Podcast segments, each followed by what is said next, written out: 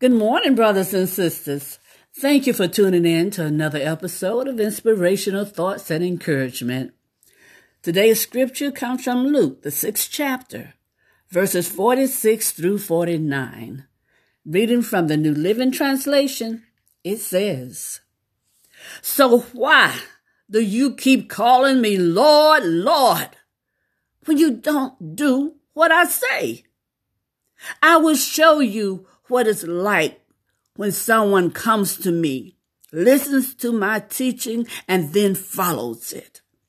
It's like a person building a house who digs deep and lays the foundation on solid rock. When the flood waters rise and break against that house, it stands firm because it is well built. But anyone who hears and doesn't obey is like a person who builds a house without a foundation.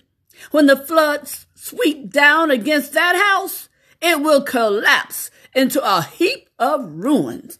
Oh, thank you, Lord. We pray that you add a blessing to the reading of your word and give us more wisdom and understanding in your word. In the precious name of Jesus, we pray. Amen and amen. Thank you, Lord. Brothers and sisters, God gave Adam and Eve two, two commands. First one was to fill the earth and rule over it. And the second command was not to eat from a certain tree in the garden. You can find that in Genesis, the first chapter, verse 28, and also the second chapter of Genesis, verse 17. But because they chose to disobey God, their relationship with Him was broken and they had to leave Eden. Mm-hmm. Not only did that first couple's rebellion impact their own lives, but all future generations would suffer. In Romans, the fifth chapter, 12th through the 19th verses, the apostle Paul explains why. Through the trespass of one man, Adam, sin made its entrance into the world and death resulted from for all mankind. Because Adam was the head of the human race, his disobedience affected everyone born after him. Every person now starts out with a sinful nature and a desire for self-rule. But by contrast, Jesus made obedience to the Lord's will the priority of his life. He obeyed God in both word and deed. You can find that in John the 8th chapter verses 28 and 29.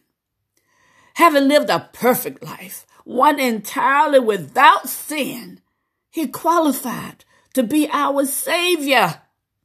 2 Corinthians 5th chapter 21st verse through the death of one man, Jesus Christ. Payment was made for all the transgressions of mankind. Yes. Oh, thank you, Lord.